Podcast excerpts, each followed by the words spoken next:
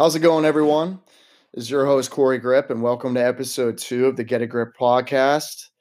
Uh, today, I'm going to be talking about a numerous, uh, numerous topics.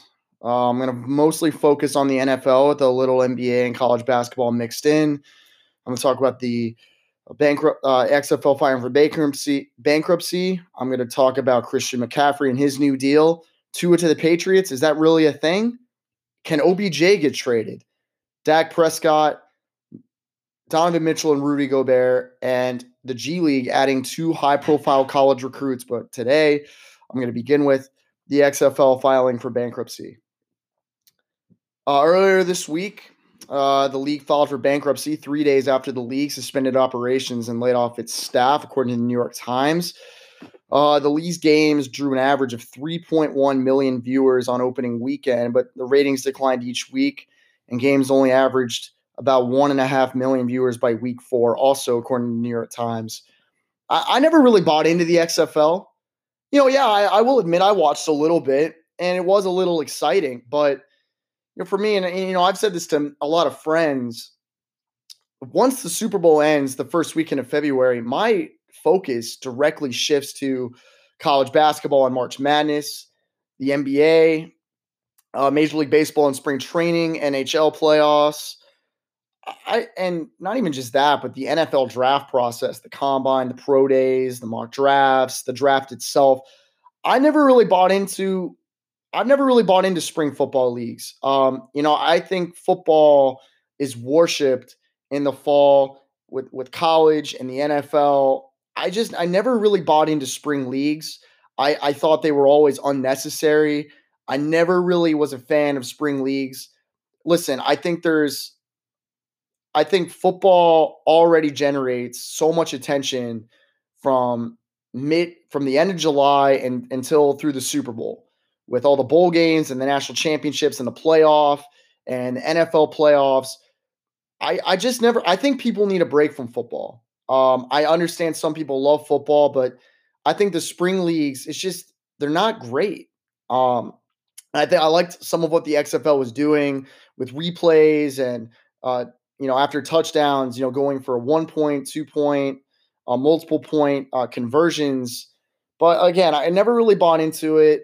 Um, and I didn't really think it would last long. Um, you know, I think the XFL was set up for better success in the American Football League, a strong backing from Vince McMahon, and they, you know, they had a lot of former college and NFL players and coaches. So the structure of it was built to succeed.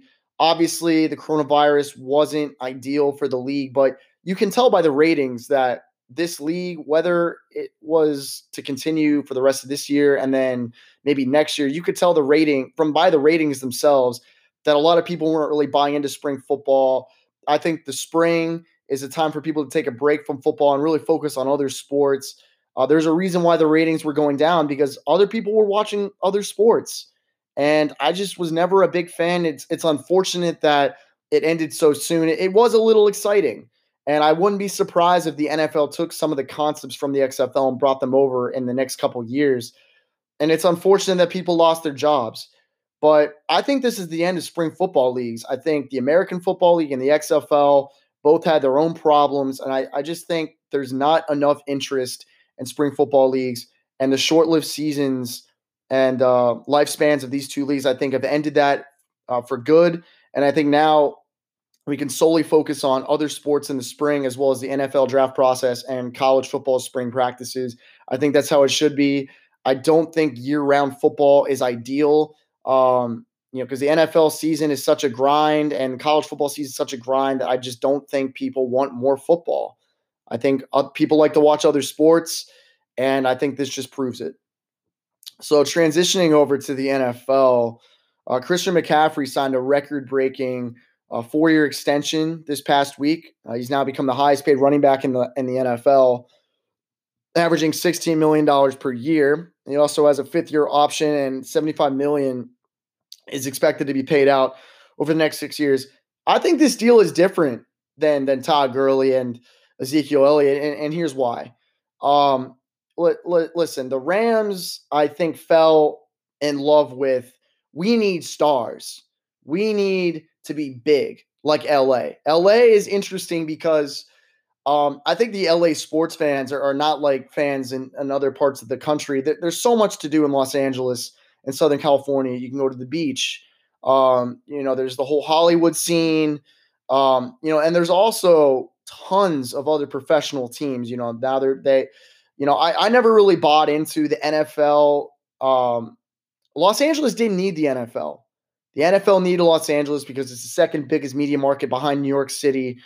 Uh, but you know now with the Rams and the Chargers, you also have USC and UCLA, the LA Kings, the Dodgers, the Angels, um, the Lakers, the Clippers. I mean, it, it just never seemed like a good fit. And I think the Rams kind of got caught, caught up in the pomp and circumstances of being in LA. You know, they overpaid for Brandin Cooks. They paid Todd Gurley too early. They gave Jared Goff a boatload of money, Aaron Donald. Now, obviously, I, I agree with the contracts that they gave to Aaron Donald and Jared Goff because, you know, Aaron Donald's such a game changer and, and quarterbacks are at a premium in the NFL. But I love Todd Gurley. I'm a big Georgia football fan. I've always been a fan of Todd Gurley, but I think they paid these some of these guys too early. And you know now we we've seen you know they traded Brandin Cooks to the Texans and and Todd Gurley just been released. It it just it didn't seem like the Rams knew what they were doing. I think they just wanted all these stars and they paid out all this money. And because of that, there were a lot of holes in their roster. They've traded a lot of draft picks away. The Rams need to get back to being smart, using their draft picks, being wise with money spent. I know they're in LA and they want to, you know, drive traffic and attention to their team, but signing all these stars to big contracts, it just it just doesn't work. It just doesn't work. And I think, you know, Todd Gurley's contract, I think will put a lot of teams on hold of giving contracts to players, you know, given his injury history. And I think Ezekiel Elliott, it's also different, you know, McCaffrey's deal is also different. You know, McCaffrey hasn't been hurt. He has been fully committed to this team, to the process. He loves being with the Panthers. And he said himself he wants to be a part of this rebuilding process of helping return the Panthers to being a perennial playoff team. Um, Ezekiel Elliott you know, had a lot of off-field baggage. And, you know, I think Jerry Jones felt disrespected by Zeke after, you know, standing up for him and everything through everything Zeke had been through for Zeke to do that to Jerry Jones and I know it, you know, maybe it makes it sound like I feel bad for a billionaire owner, but you know, after after everything Jerry Jones did for Zeke, all the PR hits he had to take, for Zeke to hold out and and do that to Dallas, and and you know, last year he just didn't seem to have that same impact. He looked a little out of shape for the first five six weeks of the season. You know, it's different to be in good conditioning shape, but it's different to be in football shape. Um, you know, I think this McCaffrey deal is so much different than the Gurley and Zeke deal. He's been fully committed. He's never bailed on this team. He never asked for a contract. They rewarded him for his hard work and his record-breaking performances the past couple years. He's been such a game changer for this team. As a running back, he was second in the NFL behind Michael Thomas in catches last year. That's truly incredible. He's the foundation of this team going forward.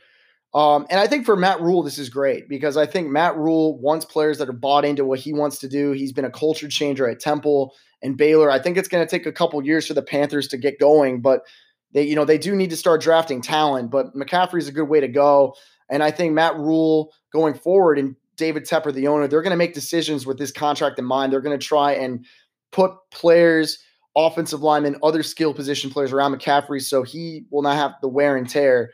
I think this is a great contract, and I think it just proves that for players, if you work hard and you're committed to the process and you're committed to the team, they will reward you for your hard work. And I think that's what McCaffrey got in this deal. Moving to some NF, uh, some NFL draft news, real quick. Uh, there's a report out there by Ian Rapoport of the NFL Network that the Patriots are looking to trade up and use a premium pick on a quarterback. And I think Tua, it makes too much sense, right? I mean, the Lions are taking calls. I don't think this is a coincidence. The Patriots have a lot of draft picks this year. They have a first round pick, three thirds, a fourth, a fifth, and four six round picks. The Lions need talent. And I think for the Lions to trade down, I think would be smart. Um, I'm sure the Patriots would give them a boatload of picks. Um, I think the Lions need as much talent as possible. Their defense was one of the worst in the league last year. I know they would love to have Jeff Okudah or possibly um, Isaiah Simmons at the third pick, but they need a lot of help on that defense. If the Patriots can give them four or five, maybe even six draft picks to move up, I think that'd be a wise move on Detroit's part to make the move. This is not a coincidence that this is leaking a week before the draft. Jarrett, you cannot tell me that Jarrett Stidham is the long term answer in New England. I don't even think Jarrett Stidham, I, I do think he has some talent, but there's a difference between being a stud in practice and being a stud on the field. I'm not buying into it. He's not the long term solution. I do think Stidham will be the starter for this upcoming season. I think whoever drafts Tua, he I don't think Tua is going to play a lot next year until maybe the back half of the season. I think teams want to evaluate them, him themselves to make sure he's fully healthy. Um, but there is one thing that I, I think needs to be pointed out here. Bill Belichick and Nick Saban have a great, respectful relationship. They they admire each other. Um, they worked together when they were on the Cleveland Brown staff back in the 90s. Bill Belichick has an admiration for Alabama players and players from that tree. Um, just look at some of the players he's drafted over the years. Damien Harris, he took the running back at, out of Alabama in the third round last year, took Dont'a Hightower in the first round several years ago. And he's also drafted uh, two players from the Kirby Smart tree, who was Nick Saban's defensive coordinator for about a decade, Sony Michel and Isaiah Wynn. I don't think that's a coincidence. He loves players that have come from that tree and have come from Nick Saban directly because he knows that they understand how to play for a very demanding coach who demands excellence and perfection at their craft. I think Bill Belichick and Tua would fit really well together. I think Bill Belichick and Josh McDaniels would be able to, to help Tua and coach him out of some of those mistakes. I think they would sit him down and tell him you you have to stay more in the pocket. You're not as athletic as you think. I said this last week with Tua possibly going to the Dolphins. I think whoever drafts Tua is going to have to sit him down and tell him you're better in the pocket, not out of it. Injuries are a part of the game. I've always been a Tua Tagovailoa fan because I see the talent, I see the IQ, his high completion percentage, his ability to really throw the ball down the field. He's got a great arm. Listen, I understand there might be some concerns about his height and his durability, but listen, talent speaks for itself. And I think wherever he goes, I don't expect him to play much of next season as teams want to make sure he's fully recovered and can really adjust to the pro style of the NFL. But listen, that Bill Belichick relationship with Bob Quinn and Matt Patricia and Nick Saban cannot be overlooked. I think the Patriots are going to try and make a big splash and try to get to a Tonga Tagovailoa. The Detroit Lions need a lot of help. Patriots have a lot of draft picks. It's not a coincidence, and I would not be surprised if this trade happens between these two teams. Now, moving into OBJ, there's news from WFAN that the, the Minnesota Vikings and the Browns have been talking about a potential OBJ move. I don't think this is going to happen but I think OBJ being traded, if it does happen at some point this offseason or even during the season next year, I think it would be good for him. And I think it would be good for the Browns organization. There's such thing as too many weapons, especially in the NFL. I think with a young quarterback like Baker Mayfield going into his third year, having a lot of guys that want the football is not great for his development. You have Odell Beckham Jr., you have Jarvis Landry, Austin Hooper, newly signed from the Atlanta Falcons, David Njoku's coming back off an injury. Nick Chubb, Kareem Hunt. I, I don't think it's ideal to have this many weapons that want the football. I don't see it working. Now, I think Kevin Stefanski is a far better coach than Freddie Kitchens. But listen, for for for Baker's development, I think it's for the best that the Browns move on from Odell. Odell doesn't fit in Cleveland. His personality is too big for that city. Odell needs a big media market. But even more than that, Odell needs structure. When the Giants started to fall apart under Dave Gettleman and Pat Shurmur, Odell didn't was not the same. Um, his first year last year, played through a lot of injuries, played for a coach that didn't know what he was doing. The Browns had a lot of hype last year, and they were they set themselves up for failure.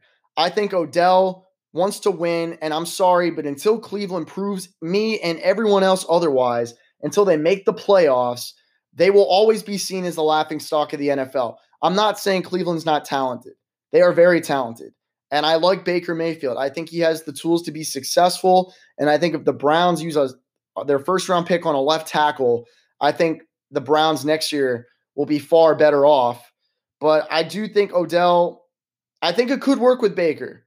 But without an offseason, without a lengthened offseason and maybe a shortened training camp, who knows what's going to happen with training camp? Obviously, OTAs um, not looking good for OTAs to be happening. But without an offseason, it's going to be difficult.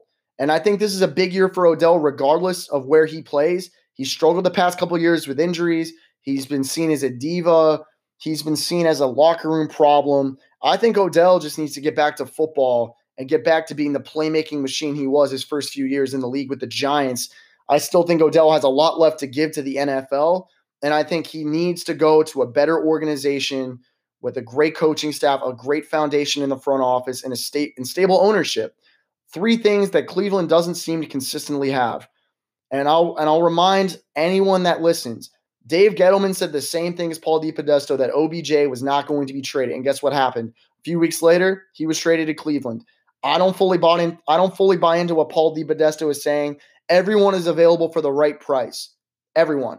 Remember a few years ago, Bill Belichick wanted to move on from Tom Brady. Even Tom Brady has a price. Everyone is available for the right price tag, and that includes that includes Odell Beckham Jr. And that the Browns get a really good offer, I don't see how they can say no. They still have some holes on this roster that they have to fill out, and I think for the long term prospects of Baker Mayfield, getting a guy out there that really needs his touches. Um, Odell is a great playmaking machine, but that doesn't change the fact that you you you can't have too much talent. There's such thing as too much talent, and and the Browns have that right now. They have too many guys that are going to want the football, and that can cause chemistry problems and problems in and in the locker room and on the field. I think the Browns will be better off moving on from Odell and giving him something that he needs, which is structure and and a consistent message from the coaching staff, the front office, and ownership. And I think Cleveland they can't really provide all three consistently. And listen, I think it would be better off um, for Odell to move on and for the Browns to move on. I think it would be the best for both parties. Now, moving over to Dak Prescott, um, this past week, uh, it was reported by TMZ that there were over 30 people at Dak's house. Police were called. Uh, no charges were filed as there was a party at Dak's house um, reported, and it could have come in conflict with COVID 19 um, restrictions and, you know, just having people be separate. I will say this about TMZ they're often accurate. And, you know, I, I don't think that TMZ is making this up. Um, you know, they broke the Ray Rice story, the Donald Sterling story, the, the Tristan Thompson cheating on Khloe Kardashian story, all proven to be accurate.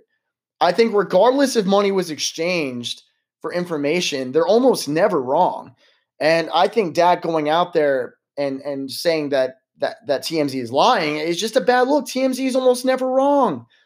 I think this is a bad. I think this is almost as bad of a look for Zeke as, as it is for Dak. I mean, listen, Zeke, he's gone through domestic violence accusations, which resulted in his six game suspension during the 2017 season. He had the, the contract holdout that wasn't a good look. The shoving a security guard at Las Vegas at a Las Vegas festival uh, last summer was not a good look. Uh, pulling a woman's shirt up at at Mardi Gras at a Mardi Gras celebration also not a good look. Zeke seems to be in the wrong place at the wrong time often a lot, and the, for the the fact that Zeke always seems to find trouble and always seems to be just in a negative light, it's just not a great look for the organization. Zeke is a great player. He's one of the best five backs in the league. That doesn't change the fact that he makes dumb decisions off the league, off the field, and always seems to be in the, the headlines for the wrong reasons. I also think it's a bad look for Dak. This is only going to hurt his negotiations with the team. The Cowboys are looking for any reason not to give Dak what he wants. It hasn't been reported, but it's been what exactly Dak and his agent Todd France want. But what is known is that Dak wants record-breaking money. Whether that's 40 million, I don't know. But it's certainly over $35 million, somewhere in that range. And I'm sorry, Dak, he's a he's a really he's a he's a great guy. Doesn't off outside of this situation has never gotten in trouble off the field, has always represented the Cowboys organization in the best light. He's been a great leader, but that doesn't change. And you know what? In his four years in the league, he's had he's had two division titles, a playoff victory. He's been one of the winningest quarterbacks in the NFL the last four years. But that doesn't change the fact that Dak, with all this talent around him, he's always had a great offensive line. He's all he's always had Zeke with him. He's had Cooper for the last year and a half. He's always had an above average defense, and he's never he never seems to win the big games. Never seems to win the big games. And when there's always when there's injuries around him, he, he can't seem to overcome the injuries on the offensive line or the Zeke suspension. His production falls off when all the right circumstances aren't going on. And even when everyone's healthy, even when everyone is on the field, Dak always seems to struggle against good teams. So, I mean, I will say this about Dak. He's he's a good quarterback. But what for the money he wants, he's not going to get paid that. And I don't and I think Jerry Jones would rather go out there. He he he doesn't want to go out there without Dak. With a new coaching staff, you want your leader out there. You want your quarterback to be out in the field. But Jerry Jones did this to himself. Had he paid Dak a couple years ago, I don't think we'd be in the same situation. But I think Jerry Jones has not fully believed in Dak. He said otherwise publicly, but his actions speak otherwise. And now it's too late. Dak has has had some success and he wants his money. And I don't blame Dak for holding out. I would do the exact same thing if I were in his situation. I don't buy into this. It's a bad look for Dak holding out. I do think that this party isn't a good look for Dak and will hurt his negotiations. But Dak holding out, I, I think it, he needs to do it. I don't disagree with him holding out. Uh, I don't think it's selfish. He has done everything this team has asked him to do. He has done that and more and has been a model citizen off the field. He deserves his money. Now, does he deserve $40 million? Absolutely not. Does he deserve more than Russell Wilson? Absolutely not. Carson Wentz? No. Jared Goff? Maybe. But I will say this Dak should be paid what I would pay Dak 28 to 30 million dollars. And I think that is more than generous, but Dak views himself as an elite quarterback. So this is going to be a very interesting negotiation, continued negotiation for Jerry Jones. I feel like Jerry Jones will bend and break eventually. I think Dak is going to get his money in the end, but I think it's going to take a lot longer than people suspect. But at the end of the day, this is a really tough situation. I think Dak will get his money, but this could certainly hurt his negotiations uh, status with the team. Moving into the NBA, real quickly, uh, per per Woj, Jazz players were very were quietly frustrated with Rudy Gobert acting carelessly in the locker room around teammates and their belongings. He also touched reporters' microphones jokingly during a press conference a few days before the NBA season was put on hold. I I I get it. I I feel like Donovan Mitchell's feelings towards Rudy Gobert are justified. But I also think that Donovan Mitchell should forgive Gobert, but it's going to take some time. The way I looked at it was Gobert's attitude kind of reflected the attitude of many Americans um, you know, when our own president, Donald Trump, goes out there and says that this isn't really a big deal, and yes, he did deny that he said that, but he did say that publicly that it isn't that big of a deal, and that while the federal government is looking into it, don't basically saying don't stress about it. Gobert's attitude just kind of and his actions kind of remind me of uh, the, U- the United States during World War One and World War Two. United States sent aid to parties on both sides and both world wars, especially in World War One. But they stayed in a neutral position. They didn't want to get involved um, in fighting in in Europe, um, in the Pacific, because they felt it wasn't their place. It wasn't their place to get involved in the European theater and the Pacific theater until they were forced to get involved, until the bombing of Pearl Harbor, until the attack on Pearl Harbor, and until um, the sinking of the, the Sussex and the Lusitania and the Zimmerman note. If you don't know what I'm talking about, if you look some of those things up, those were direct actions that drove uh, the United States to be participants in World War One and World War Two. I think a lot of times when uh, things aren't directly affecting Americans' lives, or their lifestyles or their day to day or or things that they do on a day to day basis. I don't. I think a lot of Americans don't really give much second thought to it. I'm not saying all Americans are like this, but I think many Americans don't concern themselves with world politics and they really only connect with things that direct directly affect them. And I think Gobert's attitude on this coronavirus completely show that that you know a lot of Americans weren't really concerned with the coronavirus until it you know it it all it all hit at once and everything went to hell when the NBA season was put on hold because from that point on everything changed. Sports world or not, everything changed after that. Everything I think either way there there are two things that are going to happen with the Utah Jazz either they're going to work things out or one of them is going to have to be traded. But I, I don't think the Jazz want to trade Rudy Gobert, who's one of the best defensive players in the league. And I also don't think they want to trade Donovan Mitchell, who's one of the rising stars in the league, who made his first All Star team this past year.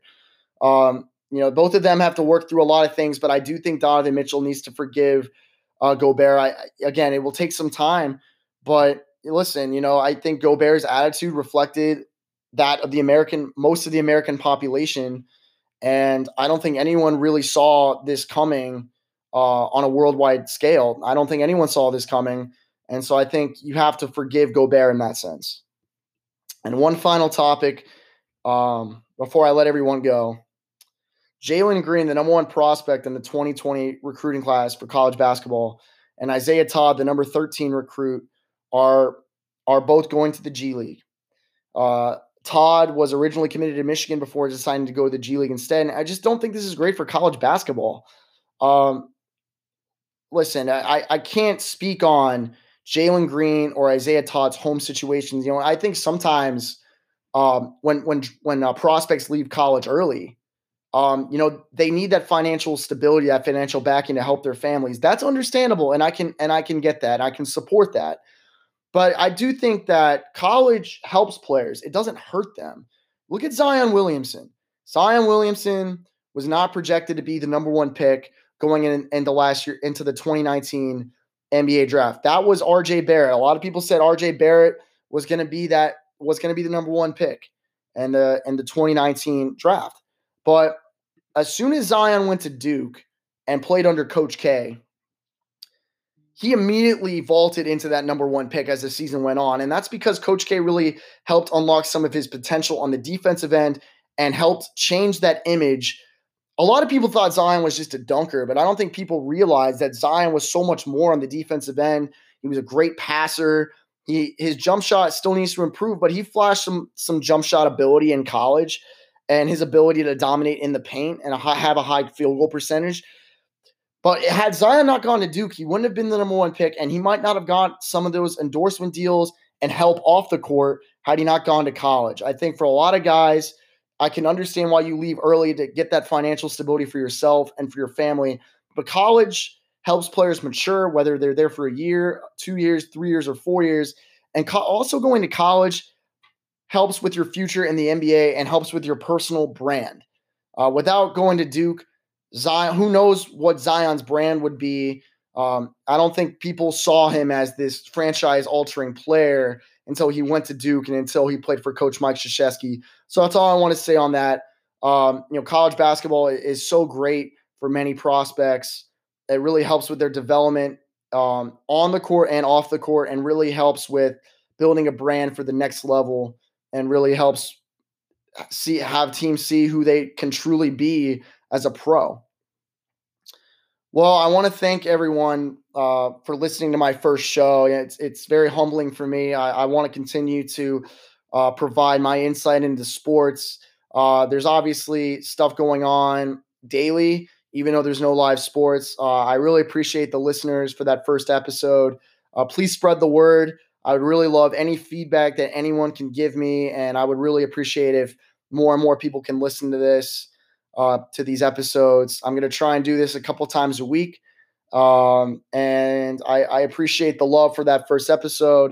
Um, I wasn't able to have a proper goodbye after my first episode, so I'll do it here. Thanks again for listening to my second episode of the Get a Grip podcast. And uh, tune in soon for episode three. Thanks for the listen. Have a good night, everyone. Stay safe.